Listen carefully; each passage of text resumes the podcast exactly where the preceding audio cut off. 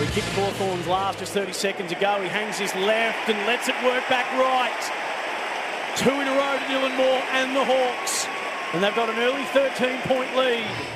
What a performance from Hawthorn yesterday at the MCG. 16-9, 105 defeating Collingwood, 11-7, 73 to record a 32-point win. It wasn't one we saw coming. I wonder if it was one our guests saw coming. It's Dylan Moore. Dylan, welcome to Crunch Time. Hey, Sarah. Thanks for having me. Where does that rank in terms of victories in your career? That was some result yesterday.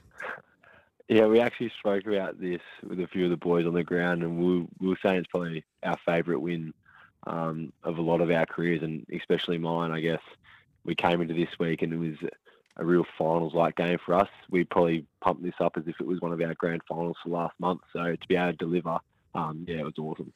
Dylan, Tom Morris here. I want to play some audio from your coach talking about James Sicily yesterday, please probably eight, eight or ten weeks ago, he just wasn't. He had he had a quieter game, and he said, "I think I was leading too much. So this week, I'm just going to just play myself. I'm just going to be my best." And then he had he had a game against St Kilda where he had 40 possessions and something ridiculous, a bit like what he did today.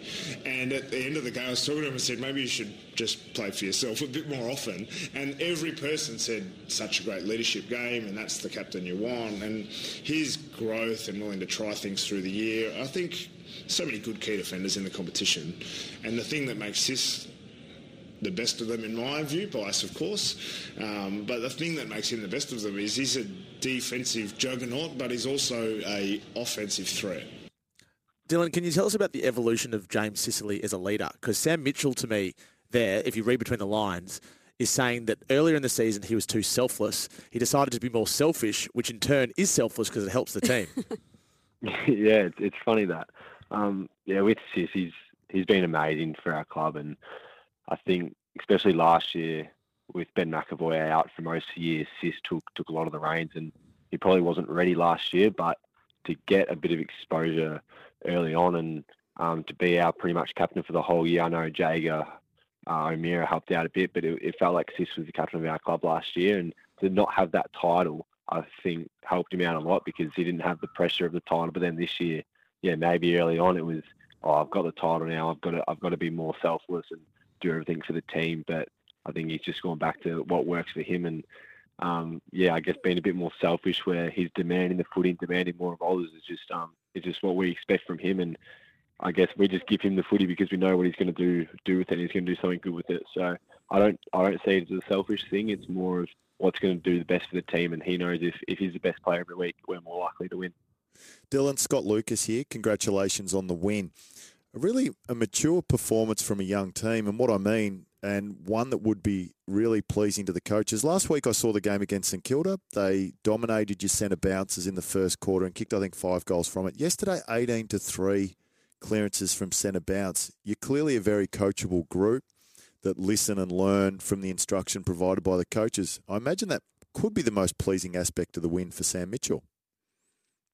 Yeah, absolutely. The boys in, in the centre did an amazing job, and yeah, eighteen to three um, against a very talented side is is very good work, and I think it's just got to do with all the work they're putting in, and the coaches are helping out a lot with doing the right structures and giving us um, belief that that we're good enough. But especially for that midfield group, to be honest, I, I haven't seen a group do as much work as they do, and um, Peter Burge, our our high performance manager, is trying to get everyone off the track um, just a couple of days ago, and the midfielders are still there doing centre bounce work. So I think it's the work that they're putting in is really uh, reaping the rewards now.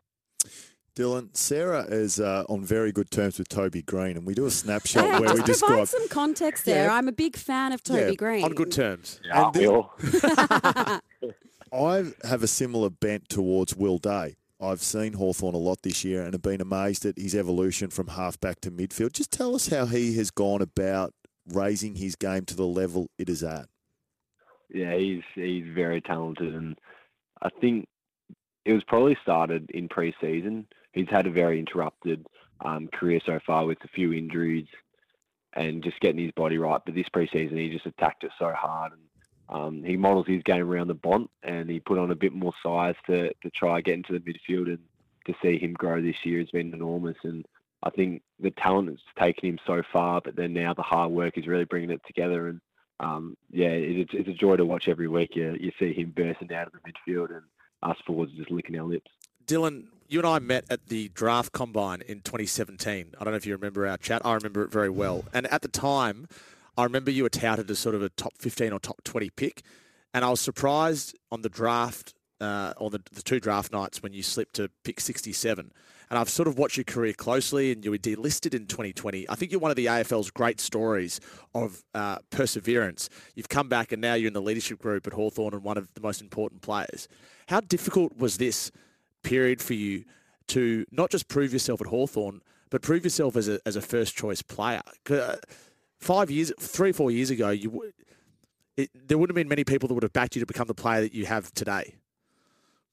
Yeah, I appreciate that. Uh, yeah, I guess it, it was tough, but especially what was it? Yeah, my third year when I was struck with I had osteitis pubis and I was struggling to get on the track and getting my body right, and that was the year that list sizes were getting cut and no one knew how many were going to be on a list. So being in limbo for a long time, um, yeah, it was tough, and I didn't know if I was going to ever be able to pull on a, a Hawthorn Guernsey again. And I was a Hawks fan growing up, so my dream is just to go out there every week and play for Hawthorn. So nearly get that taken away from me was, was very challenging. But yeah, like it's it's a bit of a cliche, but it's probably the best thing that's happened to me because it it showed me how much I wanted it and how much it meant to me. So yeah, that time where I wasn't sure if I was going to be on this was the time where I wanted to act like I was still an AFL player and um, to put in the hard yards and with the help of a, a few coaches and a few players to get me back on the right track. So to get my body right and then um, yeah, end up playing consistent footy. Um, yeah, it was challenging, but yeah, I've loved it.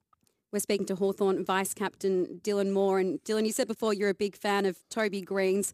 I imagine that likewise you've got a lot of respect for a player like Nick Daicos.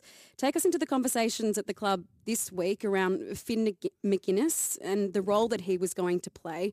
I mean, limiting Daicos to just five disposals, it was a really selfless and impressive performance. Yeah, yeah, it was it was amazing from Finn. And to be honest, he was very nervous all week because he knew he had it it was after after St Kilda game straight away. Sam said, "Mate, we, have got Collingwood next week. This is a massive game.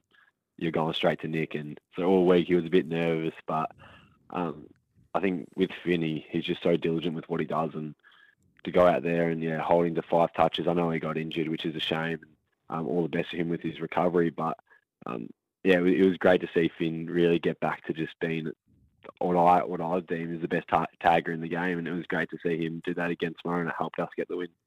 Hey Dylan, Tom remembers talking to you. Do you remember talking to Tom? no, I don't. yes. Oh no. Thank you, Dylan. That's all we. No. Um, hey, it was really interesting a couple of weeks ago, Dylan. I heard Sam Mitchell reference the last quarter and against Richmond and not having trained scenarios all that much at Hawthorn. How does the week look differently with a younger group that's clearly on the way up compared to perhaps three or four years ago when you started and you were in a different phase of what you were trying to do each week? I think it's just more he's trying to hold us to higher standards now. And after that Richmond game, he said this isn't acceptable and we can't lose games like that. If we want to get somewhere in this league and go back to playing finals footy, games like that can't we can't lose them. So I think yeah maybe two years ago we wouldn't have had those chats and really hard conversations on the Monday review where people were in the gun and it was this wasn't good enough. This isn't what the standard of a top four side would do. So I think what's changed now is that our standards are we're trying to act every day as if we're a top four team. So to go out on the weekend and do that against the best team in the competition was was really good. Dylan, congratulations on the win yesterday. Thanks for joining us on Sunday Crunch Time, and thanks for giving us the best soundbite of the year, not remembering Tom. Thank you, Dylan. Sorry, Tom. All good, Dylan. We're still mates. All good. Dylan Moore there.